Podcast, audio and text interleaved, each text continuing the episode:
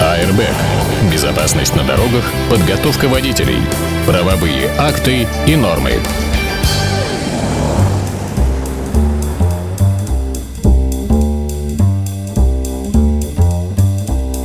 Всем доброе время суток. Вы слушаете радиостанцию Моторадио. В эфирной студии традиционно по пятницам наш самый главный городской эксперт. Ну, отвлекитесь, мужчина, от э, смартфона. Э, наш эксперт Дмитрий Попов. Э, вы можете лицезреть его физиономию довольную по нашему, по нашему видеотрансляционному каналу на нашем сайте и на нашей странице ВКонтакте. Дима, приветствуем. Привет всем. Как дела? Спасибо. Идем дальше, да. Да. Ну, что-нибудь, э, что-нибудь случилось на это за время нашего Слушай, последнего? ни- никогда в этой стране порядка не будет никогда. Вот страна вечно зеленых помидоров. Все время вспоминаются какие-то цитаты из фильмов с Абдулом, который смотрит в бинокль и говорит «Страна непуганных идиотов». Почему? Да, ложечки украл и не побрезговал. Почему? Откуда? Что такое? Значит, помимо заявленных тем, касающихся борьбы с пьянством в ГИБДД и... э, Где, где, где? В ГИБДД или ГИБДД борется? ГИБДД решила бороться с пьянством на дорогах. Среди своих? А я думал, среди. Нет, ты знаешь, я тебе хочу сказать, э, когда я эту новость прочитал, то я первым делом скинул руки к небу и сказал, как опять? Между прочим, у нас объявлено официально, у нас идут ролики социальной рекламы о том, что в эти выходные дни ГИБДД Петербурга проводит рейд как раз на предмет ловли пьяных водителей. Провело бы ГИБДД Санкт-Петербурга рейд на предмет наличия мозгов. Им бы цены не было. Вот, особенно если бы они, так сказать, нашли мозги. Значит, э, вторая тема из темы, которая все ли готова к началу приема экзаменов, резко выраж- вырождается в тему страсти по автодрому, потому что сегодняшний, вчерашний день, я должен сказать, это, это просто какой-то экзаменационный трэш. Ну, а хотелось бы начать с истории не то чтобы веселой, а грустной. Почему я говорю, что страна вечно зеленых помидоров? Вот у нас существует по Конституции три ветви власти. Это исполнительная власть, э, президент и правительство, судебная власть, Вер- Верховный суд и Конституционный суд, и законодательная власть. Это Федеральное собрание, Совет Федерации и Государственная Дума. Я все время для себя думал, что люди, которые сидят в Федеральном собрании э, и в Совете Федерации, и в Государственной Думе, должны обладать каким-то минимальным набором юридических знаний. Ну, микроскопическим набором, так сказать, который рождается на основе жизненного опыта и еще э, каких-то вещей. Или если нету э, у них юридического образования, то они должны окружить себя бандой умных юристов, правильно? Людей, которые знают Ну, как минимум, да, конечно. Ну, вот сидишь ты такой умный сенатор в Совете Федерации. Фамилию называть не буду. Во-первых, не уверен, что правильно ее назову. А Во-вторых, неприятно во- называть. во-вторых, фамилию называть неприятно, потому что вчера, когда давал одному уважаемому телеканалу интервью, э, то сказал, что, говорю, ну как так? Ну, понимаешь, если бы бабка Дуся вот во дворе допустила бы такую юридическую оплошность, я бы сказал, бабуль, ну ты не в материале. Но когда сенатор, э, так сказать, развивает по э, федеральному собранию такую пургу, то я начинаю волноваться, все ли у него хорошо, так сказать, не, не, не пострадали ли какие-то отделы мозга от коронавируса. это- Поясню, в чем тут дело. Да, вот я хотел Значит, попросить, э, ну, у нас, э, ты, ты не поверишь, у нас, так сказать, несмотря на март месяц, очень снежная зима, много сосулек, дерева не выдержат, дерева падают, сосульки летят с крыш. А у нас же сенаторы и законодатели, они вообще мыслят ситуационно. Понимаешь? То есть Шо- сегодня идет снег, значит, да, сегодня ш- чистим снег. Шел, значит, увидел незакрытую крышку люка и принял законопроект заварить все крышки люков, да? Вот. И здесь такая же история, значит, некий сенатор предложил внести поправки в закон об ОСАГО. Сейчас держите себя в руках, друзья мои, если вы автомобилисты, потому что нормальному здоровому человеку мне долго не удавалось это всю новость уложить в голове. Значит, он предложил э, в качестве рисков, которые страхует ОСАГО для автомобилиста, ввести в том числе и риски, связанные с повреждением автомобиля от падения дерева или сосульки. Это в ОСАГО. ВАСАГО. ВАСАГО, ты молодец, ты задаешь правильный вопрос. Потому что в КАСКО, в коммерческом страховании, Там это есть, да? в каких-то есть, в каких-то Ну, нет. да, Там да, да. коммерческое страхование. ОСАГО. Я, значит, сижу на попе ровно, включаю мозги и читаю аббревиатуру расшифровываю. Обязательное страхование автогражданской ответственности. То есть ответственность, которая возникает в отношении меня в случае, когда я допустил нарушение правил дорожного движения, которое повлекло причинение материального ущерба третьему лицу. Я правильно понимаю, господин сенатор, что вы, так сказать, решили, что сосульки и дерева перед тем, как упасть, должны проверить наличие у них по карманам. Поле страхования есть. Понеслась. Сейчас он в крышу вон того вот автомобиля. И когда сосулька прилетела в крышу автомобиля, то, значит... То страх... страховая компания сосульки. Страховая компания сосульки идет и выплачивает автомобиль за то, что их сосулька криво ехала. Слушай, в, этом месте, идея, в этом месте я привык делать паузы и говорить в последнее время занавес, потому что ни, ничего более тупого просто невозможно было предложить. При этом, при этом, при этом, смотри, история-то как выстроена, понимаешь? Беззащитные автовладельцы не знают, как им поступать в этой ситуации. Обычный гражданский иск, который предв... Э, вменяется, значит, управляющей компании тому, кто ответственен за дерево, за сосульку, садово-парковому хозяйству, то есть тому, кто это дело обслуживает. И если, кстати, должен тебе заметить, если, допустим, э, управляющая компания сталкивается с тем, что сосульки с их дерева совершают массовый падеж на автомобиле, или, допустим, они несут серьезные убытки от такого безобразного поведения сосулек, то они должны просто пойти в страховую компанию и сказать, мы хотим застраховать нашу гражданскую ответственность в отношении третьих лиц при выполнении наших э, уставных э, так скажем, функций, уставных обязанностей. Для этого не требуется никакой ОСАГО, еще что-то такое и так далее, и так далее, и так далее ты и я, мы можем с тобой застраховать нашу гражданскую ответственность, знаешь, в отношении чего? Например, ты плохо следил за своими трубами или боишься, что ты не закроешь кран с водой на, на кухне, и вода протечет, затопит соседа снизу. Я боюсь, да, например. И ты да. можешь эту гражданскую ответственность застраховать. Существуют такие страховые продукты, которые это страхуют. Это не ОСАГО, это не автогражданская ответственность. Она не возникает в результате управления сосулькой. То есть Или... в результате того, в данном примере, да, что пришел некто, открыл у меня кран, ну, а, или ты забыл, неважно. Угу. Допустим, ты страхуешь просто вот ответ, что-то возникло. Труба рванула, кран сорвал там, я не знаю что. Ну, так сказать, это просто гражданская ответственность от причинения ущерба в результате своей деятельности. Это не автогражданская ответственность. И вот я вскидываю руки к небу и говорю, ну как так? Ну ты же сенатор. А что говорят остальные сенаторы?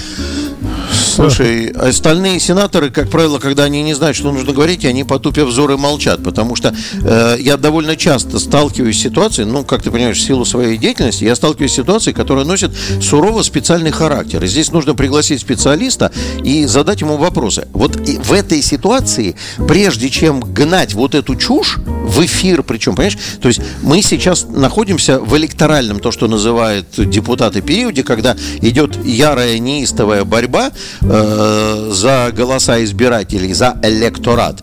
Но в результате этой борьбы мы, так сказать, э, столкнемся с тем, что написал Петр Алексеевич, Петр э, Великий, Петр Первый, по отношению того, как должен подчиненный при начальнике иметь вид, дабы глупость каждого была видна. Была видна. Да, да, я, я серьезно готовлюсь к тому, что это первая ласточка того, что значит в позитивном электоральном порыве сморозил глупость и набрал очков минус. Он должен был, скорее всего, пригласить к себе кого-то из страховщиков, людей, которые знают страховое дело, и рассказать им это дело. На выходе у него должен был родиться более простой, друзья мои, продукт. Он должен был внести э, какие-то поправки или какие-то изменения в законы, которые регулируют жилищно-коммунальное хозяйство, которые бы обязали управляющие компании или компании, которые обслуживают, значит, садово-парковые хозяйства, страховать свои гражданские риски в отношении третьих лиц. А, то есть висит сосулька на доме. За дом отвечает дворник Коля. И эта сосулька, он ее не убрал, она упала на машину, повредила. И, и значит... страховая компания, в которой застрахован риск, она выплачивает за ремонт автомобиля. А, слушай, это интересно. Кстати, мысль. управляющая компания запросто может потом прийти к дворнику Коле да. с, с регрессным иском сказать, Коля, козел, надо было сосульку убрать. И, в общем, такая себе история, она очень простая, находится на плаву. Это сейчас мы не про автомобильную тему говорим, мы говорим про мозги в головах законодателя федерального уровня. Но вышел же, понимаешь, не постеснялся, причем, так сказать, э, озвучил на всю страну вот эту глупость, и она пошла по каналам. Я, я просто удивляюсь, ну как вот... Ну люди обрадовались, наверное. О, здорово. Не, не пробовали вы думать перед тем, как говорить? Вот такая себе история. Дим, у нас всего 30 минут, у нас еще будет коротенькая песня от группы Битлз. Давай сейчас тогда про да. алкоголь, потом Битлз и потом страсти по экзамену. Давай, значит, все, с ОСАГО закончили. С ОСАГО, да, она действительно с ОСАГО, Ну мы еще вернемся, да. да. Спасибо сенаторам, Когда-нибудь, спасибо. Встречаемся снова на выборах. Так, алкоголь. Что касается алкоголя, ну ГИБДД на э, прошедшей неделе, чуть раньше, там две недели назад, они анонсировали, что они э, предлагают сурово ужесточить наказание за э, рецидивы при управлении транспортным средством в состоянии алкогольного опьянения. Э, ты знаешь, что этих... Ну, то есть не все знают, что существует, во-первых, у нас э, уголовная трансляция у- управления транспортным средством в состоянии алкогольного опьянения. Речь идет о том, что тебя, э, значит, поймали в состоянии алкогольного опьянения, тебя лишили права управления транспортным средством, а ты то, что называется в российской действительности все равно, да? Ты сел за руль и в состоянии алкогольного опьянения тебя поймали. И, дорогой друг, тебя ждет уголов- Уголовная ответственность, уголовная да. статья 264 часть 1, там штраф до 200 тысяч, по-моему, или 200 тысяч, и э, какой-то срок. И ГИБДД предлагает этот срок ужесточить. Там с 200 тысяч штраф сделать до 300 или до 500, и э, годы, годы посвященные алкашке в тюрьме, их тоже увеличить. У меня вопрос сразу. А, Во-первых, э, с какой целью они так э, ухудшилась ли статистика? То есть они стали больше ловить таких людей? Это первый вопрос. И второй вопрос. Что имеется в виду повторное? Если я лишен и сел опять В пьяный, течение срока и лишения. сел опять пьяный, вот тогда Да, вот да, это. да, а да. если я сел, сел трезвый, я лишен, но я трезвый, но надо было вот по- А это управление транспортным средством без э, права управления транспортным средством. Там Это- пять- это там- другая статья, Там да? 5 тысяч штраф, и машинка поехала на штрафную. Ага, то есть, Это э, это то есть значит, мне нужно напиться в хлам, врезаться в столб, меня поймали, Я не очень отняли вижу, Саш, всё. как ты напился в хлам. Ну, ну возможно, Ну, я не, это не про себя, быть. конечно, да. Э, И нужно второй раз сесть пьяным, уже будучи лишенным, да? Да, да, И вот да. Тогда ты сядешь. То есть это, это э, я обращаю внимание твое, смотри на что, что этот человек, судя в, диспозиции этой статьи, это суровый беспредельщик. Да, ну получается, Это да. не просто дорожно-транспортный рецидивист, а это пофигист по отношению к, обществу. И таких, я думаю, не очень много. Вот я про это и чем хотел дело? спросить. Поэтому похоже ли это на борьбу с э, пьянством за рулем, я сомневаюсь. А я, почему ГИБДД возбудилась?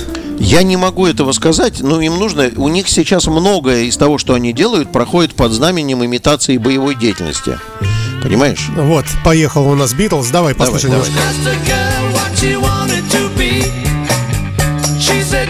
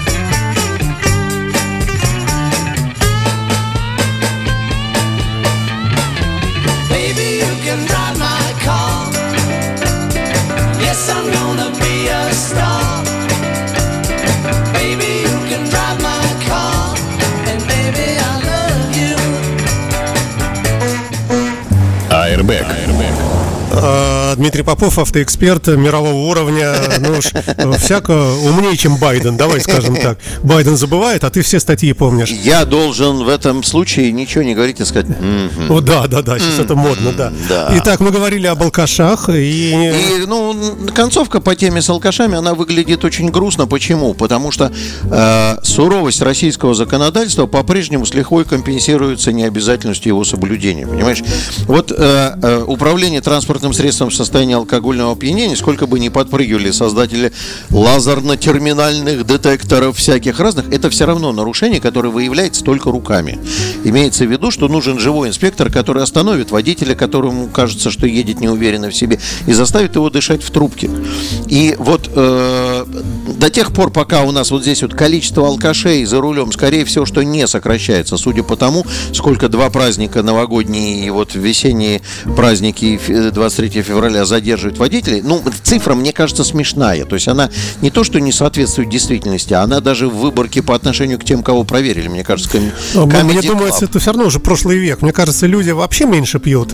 И за рулем как-то все-таки это Слушай, здоровый, не модно. слушай, здоровый образ жизни в тренде, Да, но на да. самом деле э, более серьезную опасность для системного, э, так скажем, созда- системного создания угроз имеют э, и несут люди, которые э, двигаются на остатки. То есть он считает, что он не пьяный, а это у него там дело, да. опьянение. Да, да, да. Потому что он э, хуже оценивает, не, не совсем правильно оценивает свое состояние. Но дело-то не в этом, понимаешь? Если мы говорим, что количество пьяных не уменьшилось, а количество гаишников неуклонно сокращается, то есть мы делаем все для того, чтобы надзорный орган, который должен за этим следить, он сокращался. То есть он понимаешь? теряет э, Да, свою да. возможность. да. При этом, при этом, вот все время э, говорят, ну вы за- зашибись, вы такой предлагатель, давайте все-таки с вами пообсуждаем, э, э, а сами-то вы чего предлагаете? Ну, во-первых, у меня есть глубокое убеждение, что нужно э, серьезно либерализовать процесс проверки на состояние алкогольного опьянения по отношению к сотруднику надзорного А что это ведомства. значит? Сейчас инспектор подозревает водителя, что он в состоянии алкогольного опьянения. Он должен его остановить. Я считаю, что вы пьяный. На основании перечня этих самых составить, вынести постановление об отстранении от управления до того как. Потом вынести постановление о проведении свидетельства на состояние алкогольного опьянения. Потом э, он, допустим, отказывается составить протокол. Или он поехал на свидетельство, не еще что-то. Бабка за детку, детка за репку. Это такой геморрой, который мало того, что трудно организовать, всегда очень просто опротестовать. А вот вы меня не отстранили от управления. Какого черта? А вот вы то не сделали. Надо сделать так, чтобы эта процедура в нормативно-правовом поле была сильно попроще, но при этом сохранялся, э, сохранялась презумпция невиновности. Так так же было. Помнишь, достается этот алкотестер ми- милицейский, подышал в трубочку, все, свободен, упаковали. Ты понимаешь, Прямо на месте Э, поняли. Я, я тебе поясню, какую историю. Я считаю, что нужно ввести понятие первичная проверка. Вот не составлять никаких протоколов и так далее, а вот первичная проверка прибором менее строгого качества инспектор проверяет. У него нет оснований для того, чтобы бодрить человека на лживые показания приборов. Все, кто говорят, а вот они подставляют, там ватки со спиртом и так далее. Друзья мои, если мы все по разу дыхнем в этот прибор, мы неожиданно увидим, что инспектору ничего придумывать не надо и подстав делать не надо. Ну, такое количество народу, кто надышит больше, чем 0,16 миллиграмм на литр в выдыхаемом воздухе, что это просто бегать не за То есть ты имеешь в виду, что мы остановили 100 машин подряд, и, Я- и я думаю, из них что- много кто надышит, хотя Вот, они все трезвые. Э, ну, машин 10 надышит. Серьезно? Да, да, я думаю, что Так надышит. получается порог срабатывания какой-то, или надо Не про, порог- промилле нет, разрешать Нет, опять? не по- так они разрешены, Ну. но да, это, это э, еще раз говорю, не разрешены, чтобы вы не делали неправильных выводов, а речь идет об уровне, который установлен э, Конвенцией о дорожном движении, что страна, участник конвенции, должна иметь уровень не нулевого значения, который бы позволял идентифицировать То есть состояние. пить вообще нельзя. Но если у вас Но. э, какие-то там пары надышались, если они меньше вот этого, Меньше то, 0,030, то ты считаешься типа трезвый, да? Меньше 0,32 промилле или, что более популярно сейчас, приборы разградуированы в миллиграммах на литр. 0,16 миллиграмм на литр. Вот. Если меньше, то ты считаешься трезвым. Если столько и больше, то ты считаешься пьяным. И надо ввести понятие первичная проверка, которая не предполагает ни протокол, ни какие-то действия, и э, создать э, регламент, когда я останавливаю прошу, дыхните в этот прибор, да, там одноразовый вот штук что-то, но дыхните. Это прибор э, грубого показания, я проверил, вы трезвые, езжайте. Это упростит, убыстрит Слушай, а, проверку, ну мы увеличит же- объемы проверки. Мы же живем в такой технологический век. Э, У нас меряют э, уровень... э, м, Измеряют, с- Саш. из- Мне как- измеряют, как да, извини, пожалуйста. Да, да, да, да, да, да. Количество кислорода в крови, разные там датчики, которые мгновенно действуют. Вот сейчас этот ковид, температуру меряют. Прямо вот. Неужели нельзя придумать что-то такое, что выдавать полиция, полиционерам, чтобы он тебе, ну не знаю, делал мазок Вот прямо тут же. И сразу раз, и все. И никто не может переспорить. Вот Саш, ну, я думаю, что все равно протокольно-понятийная система, то есть понятые и ко- корпоративность юридического установления состояния, она нужна, то есть понятые нужны, и там какие-то процедуры нужны для того, чтобы зафиксировать, не, а, э, чтобы не было единоличной тоталяризации принятия решения. Но первичную процедуру надо упростить, первичную, чтобы можно было быстро валом много людей проверять. Стоит 3, 4, 5 инспекторов на Пулковском шоссе, и они, как только освободился, следующего выхватывают. То есть 10% в потоке стоят и утром с 7 до 9 проверяют. Первичной проверкой. Если он что-то загудел у него, запищал, он говорит, «Э, предлагаю вам пройти э, проверку на состояние алкогольного опьянения от наркологической лаборатории. я не вижу разницы с тем, что сейчас, и с, с твоей первичной А, с, проверкой. тем, что, с тем, что сейчас разница, во-первых, гаишников мало, просто их А, мало. так это другое их дело, просто да. мало, их должно быть больше. Так мы говорим о понимаешь? процедуре или о том, что... И о процедуре, и процедура сложна, бумаг надо, понимаешь? Вот сейчас меня инспектор остановит, он не может мне сказать, предлагаю провести проверку. Он должен сначала составить мешок бумаг. Вот. Ну, и вот либерализация этой процедуры, введение первичной проверки и одновременно с этим увеличение штата сотрудников, заточенных под борьбу с такого рода нарушениями, выведет эту ситуацию почти в ноль. Почти в ноль. А тогда уже можно говорить об ужесточении законодательства. Потому что у меня есть вторая часть моей инициативы. Давайте все-таки составим градационную шкалу. Вот, вот при таких уровнях столько, во многих странах мира вот такие э, уровни это такое наказание, а больше какого-то уровня, то есть когда видно, что ты не на остатке, а ты по нахалке, то мы тебя в тюрьму сажаем. То есть наступает уголовка сразу. Не после того, как ты там в ДТП попадешь или мы тебя поймаем повторно, а сразу уголовка. И об этом только обязательно сообщить всему населению. Да, да, да, да, да. Всему населению подставы. сообщить, но разградуировать. То есть есть какой-то минимальный, который находится в административке. Напомню, что сейчас у нас состояние алкогольного опьянения все в административке. Вот это будет тот, кто больше нормы, он в ужесточение попал, а тот, кто находится в диапазоне, он попал в административку. Ну, я не знаю, мне кажется, что ГИБДД сейчас у них кризис жанра, в основном касающийся инициатив, идей, предложений, генерации чего-то нового. Они очень похожи на ситуацию, когда ложная беременность, честно, вот э, раздувается Ой, правами. да, закончили с алкоголем. Давай. АРБ. Безопасность на дорогах, подготовка водителей, правовые акты и нормы. А, Продолжаем. Ты говорил много новостей. Есть какие-то позитивные? Э, Разрешили ездить без прав э, Шкаф с собрал я. 10 лет Шкаф в возраста. прихожей собрал. Вот единственная позитивная новость. Сегодня утро началось с того, что у меня такое впечатление, что я временами, когда даю интервью, я то ли не в микрофон говорю, или я тихо сказал э, что-то там, я не, не понимаю. Значит, утро началось с э, тотального наезда средств массовой информации на меня. Дайте комментарий по поводу нового порядка приема экзаменов. Б- Беседуя с одной из корреспонденток, я ей объясняю там всю историю с автодромами и так далее. Она говорит, какие автодромы? Они же отменяются. Опять? Я говорю, как так? Как так? Вот, вот я сижу перед тобой, такой весь хороший э, эксперт в рабочей группе при правительстве Российской Федерации, который написал два, заключ... два заключения. Одно отрицательное, а второе не то чтобы положительное, а такое, знаешь, это я написал, ну, пусть будет. Раз у них кризис жанра, они не могут родить новое, а самое главное, я в последнее время я утратил э, понимание, а зачем нам нужен такой регламент? То есть вот сейчас у меня резко вдруг возник вопрос, на кой нам нужен этот регламент, если мы шаг за шагом, изменяя все, что в нем было глупого, вернулись почти к прошлой процедуре экзамена. Значит, и дальше я сегодняшний день должен назвать не э, вопросом рассмотрения того, как будет процедура экзамена, а я, к сожалению, должен сказать, что сегодняшний день у меня называется «Страсти по регламенту». Страсти, прямо страсти, реально, реально просто грандиозные. Погоди, ты говоришь о регламенте сдачи на, По, на водительское. процедуре выдачи водительского удостоверения, включая, соответственно, Так она, по-моему, за, за столько лет, она достигла идеала, там нечего уже как бы делать. Э, Она не достигла идеала, нет предела беспредела совершенству. Вот, но э, должен тебе сказать, что она настолько далеко находится от идеала, настолько далеко, что вот Ну давай просто порассуждаем.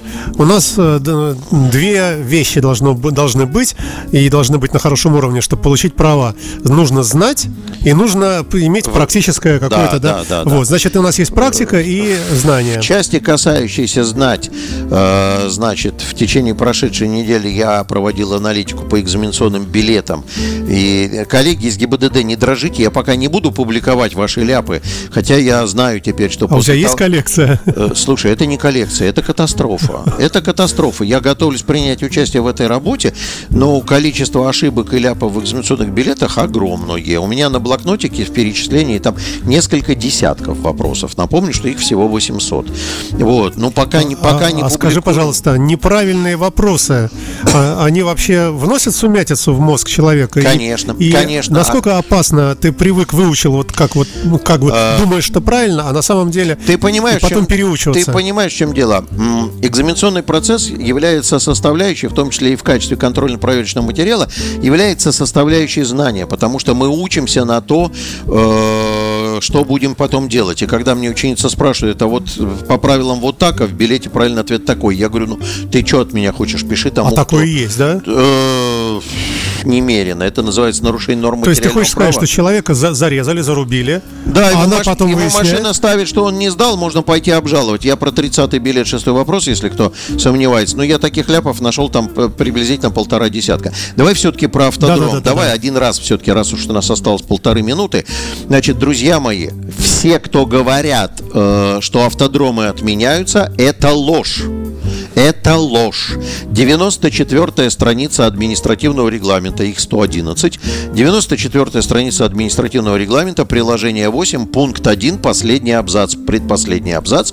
Там сказано все. У меня на стене в ВК висит эта фотография этой страницы. Там красненьким обведено. Абзац начинается со слов «На автодромах, автоматизированных автодромах, закрытых площадках». Мы 157 тысяч раз про это сказали, никто все равно не слышит.